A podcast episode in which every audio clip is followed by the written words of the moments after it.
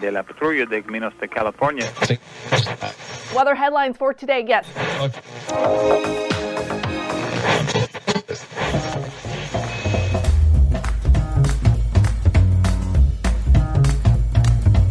To the Revenue Generator Podcast, an I Hear Everything production. In this podcast, you'll hear how industry leaders integrate sales, marketing, product, and customer success into a single business unit with a common goal of optimizing their revenue cycle. We'll unearth how innovators integrate data, technology, people, and processes to expedite demand generation and increase recurring revenue. Sit back, tune in, and get ready to meet a member of the revenue generation. Here's the host of the Revenue Generator podcast, the CMO of LeanData, Doug Bell.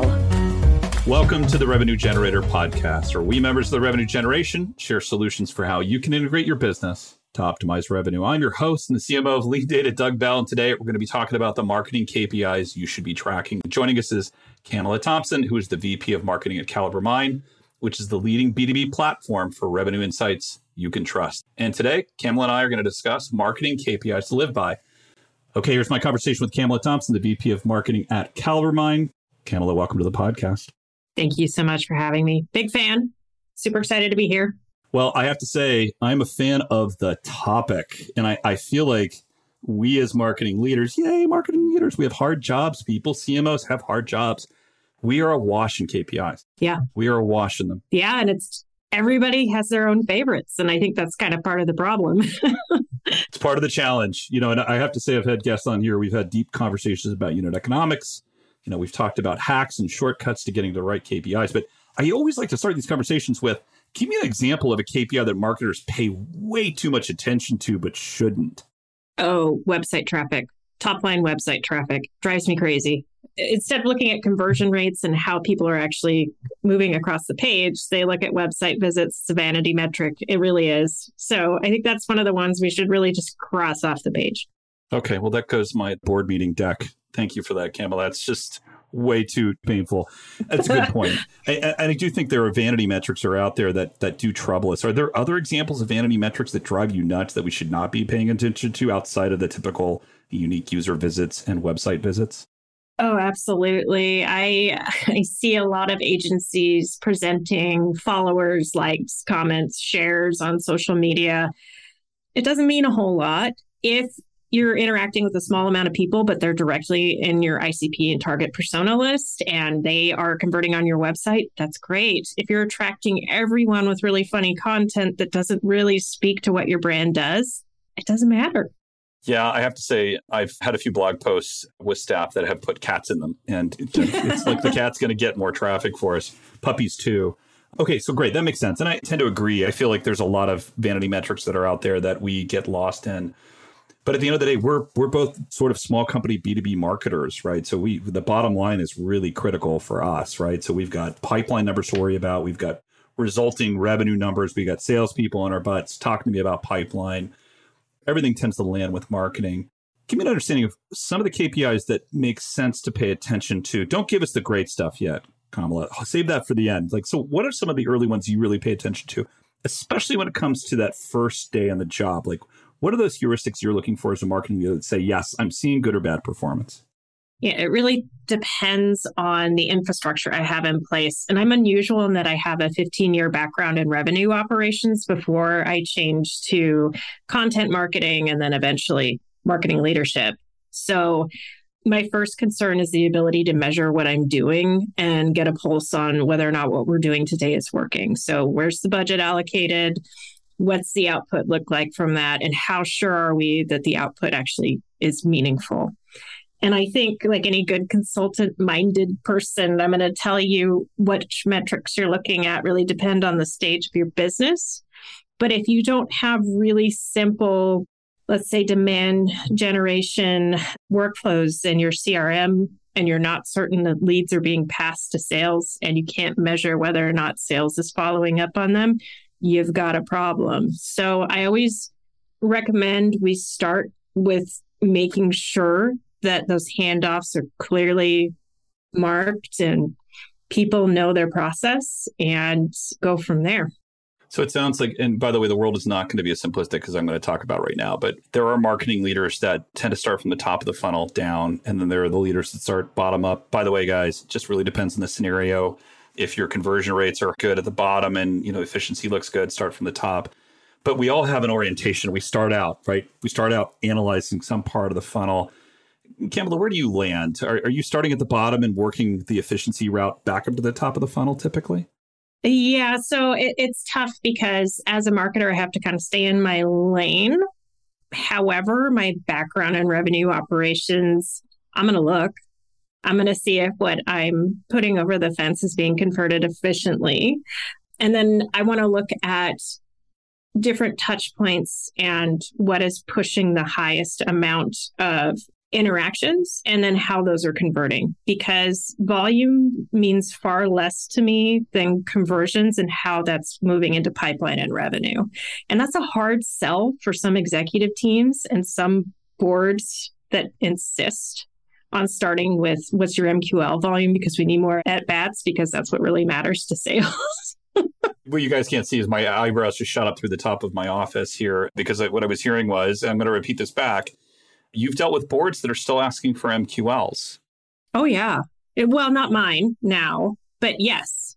At past companies, it was all about lead volume. They wanted to know website visitor traffic. And I actually watched a VP of marketing be threatened because even though the revenue had doubled, their website visits had dropped. So marketing wasn't doing their job. And that's just a serious miseducation, misalignment when it comes to perception of what marketing is and does.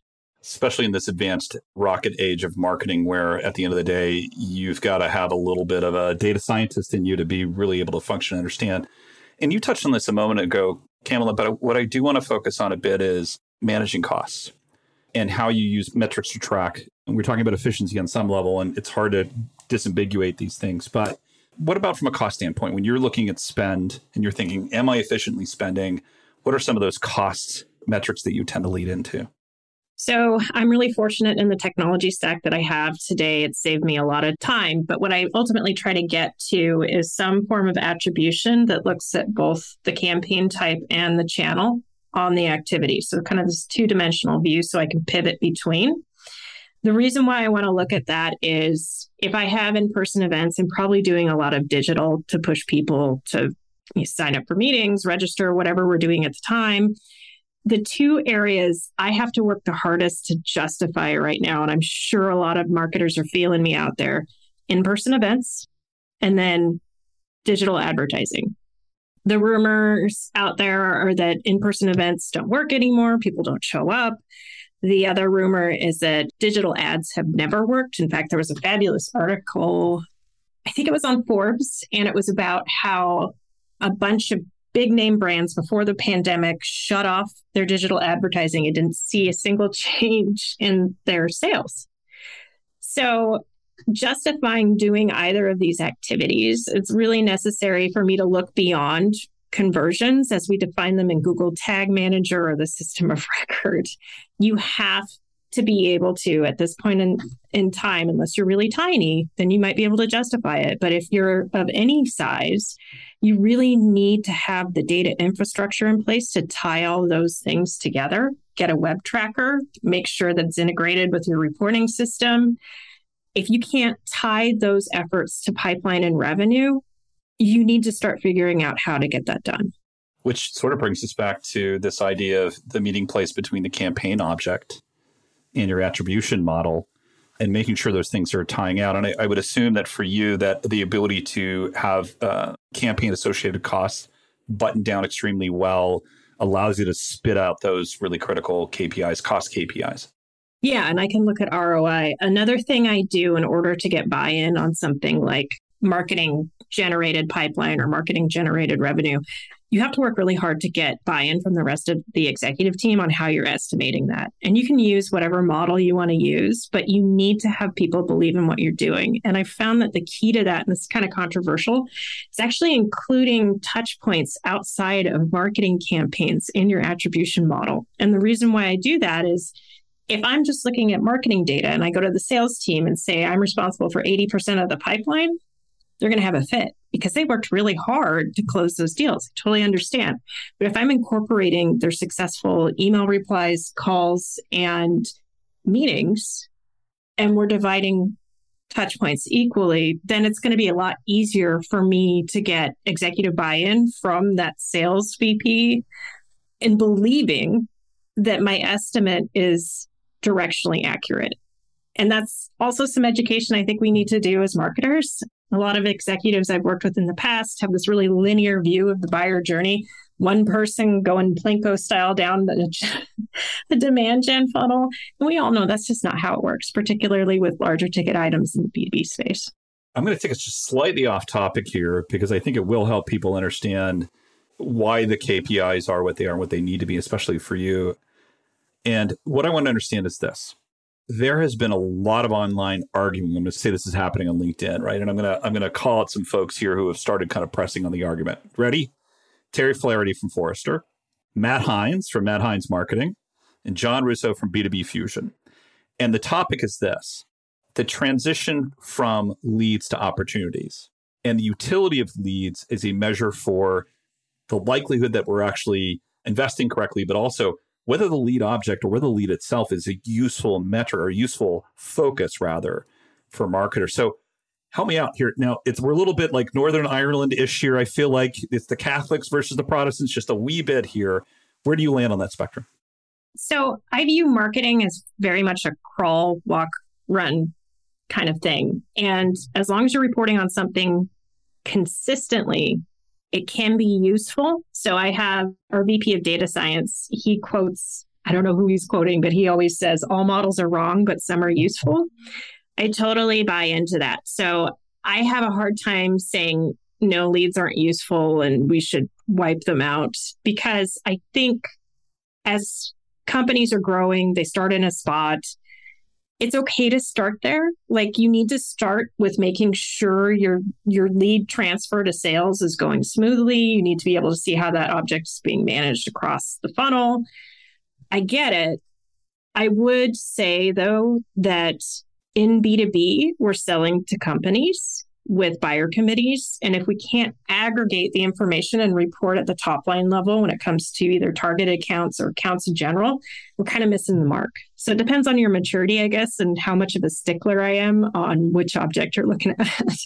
Okay, that's fair. That's fair. It's a tough question too, and I, I, would say that I feel like the language that a lot of marketing leaders are adopting to recognize this transition, and that transition represented quite often by account based marketing, like KBM seems to be the leading edge of describing this, is to say a lead is useful to the degree it helps expose the demand unit. And I know these things flux, right? So hey, if you're you're a B2B marketer and your ASP is 6K and your opportunity focus, what are you doing? You're, you're on a one-to-one sale basis. So it's a lot to put on any conversation to say whether you're lead based or not. I think it has more to do with market dynamics. Well, and it's also hard for me to say that both aren't useful and have their points. So I don't know a single salesperson who doesn't want to know who requested a demo specifically. We can't raise accounts to them. So I think as we become more mature, we have to separate this idea in our head of the lead metrics rolling up to the executive team versus what we're focusing on in terms of accounts and opportunities and conversions along those lines because people will always need the person centric process. Ultimately, we are selling to people, but when we're rolling up to the board, it's got to look different. And we need to focus first on bookings, then pipeline, then our other metrics, because ultimately that's the punchline and we don't want to bury the lead. Great. So I now know whether or not you're on the Northern Irish or Southern Irish border. I appreciate that so much. Folks, if you don't remember the troubles from the 90s, please forget them. They were horrible. But I will say it's it's helpful to understand lead based, not lead based, opportunity based, and dynamics of Camela's world. So, Camela, top three KPIs to live by. What you got? So, there's caveats here, but basically, we want marketing contributed revenue, marketing contributed pipeline. And if you have to use leads, you can here, but I also look at top line engagement. And that's not just website visits. We're looking across all channels and seeing whether or not certain tactics are effective in driving additional awareness or interaction. The caveat there is if you're using multi touch attribution and you're trying to posit that it, it represents how much marketing is is representing you need to get buy-in across the executive team it's difficult but if you use a tool that integrates product signals marketing signals and sales signals and even channel those deal registrations and interactions you're tracking on your portal that's the best way to get there in, in my experience Okay, I want to drill on one final thing you called out before we let you get back to the Seattle sunshine. That was a joke, people marketing contributed revenue. That's a toughie. That's a toughie. That's a really tough one, right? So, understanding that you've got a combination of MTA attribution challenge behind it, what's the value for you for marketing contributed revenue? What really helps kind of create a bottom line conversation with that? Well, I can tell you since getting to a place with my technology where the other team members trust this number, my conversations with the board have gotten so much easier because what they're really trying to understand is how much do they need to invest in marketing in order to get a certain output. And if I can give them that information, one, you look like a rock star and they love you. And then two, it's just, it's what they're looking for. Let's give the people what they want. Camela, I love talking shop. Thanks for being on the show today. I really appreciate it. Thanks for having me. It was a great conversation. Okay, that wraps up this episode of the Revenue Generator podcast. Thanks to Camela Thompson, VP of Marketing at CaliberMind, for joining us. In part two of this interview, which we'll publish tomorrow, Camela and I are going to dig in and discuss marketing's war between science and art. Okay, if you can't wait until our next episode, would like to learn more about Camela, you can find a link to her LinkedIn profile in our show notes, or you can contact her on Twitter, where her handle is, check it out, it's easy, Camela Thompson, or visit our company website at calibermind.com. One more link in our show notes I want to talk about. If you didn't have a chance to take notes while listening to this podcast, head over to revgenpod.com, where we have summaries of all of our episodes and contact information for our guests. You can subscribe to our weekly newsletter, apply to be a speaker on the Revenue Generator podcast, or you can even share your revenue generation questions, which we'll answer live in our show. Of course, you can always reach out on social media. Our handle is at RevGenPod on LinkedIn, Twitter, Facebook, and Instagram. Sorry, no TikTok yet. Or you can contact me directly. My handle is Market Advocate. If you haven't subscribed yet and want a daily stream of RevGen strategies in your podcast feed, we're going to publish an episode every day during the work week. So hit that subscribe button in your podcast app. We'll be back in your feed in the next business day. Okay, that's all for today. But until next time, keep cranking because the revenue isn't going to generate itself.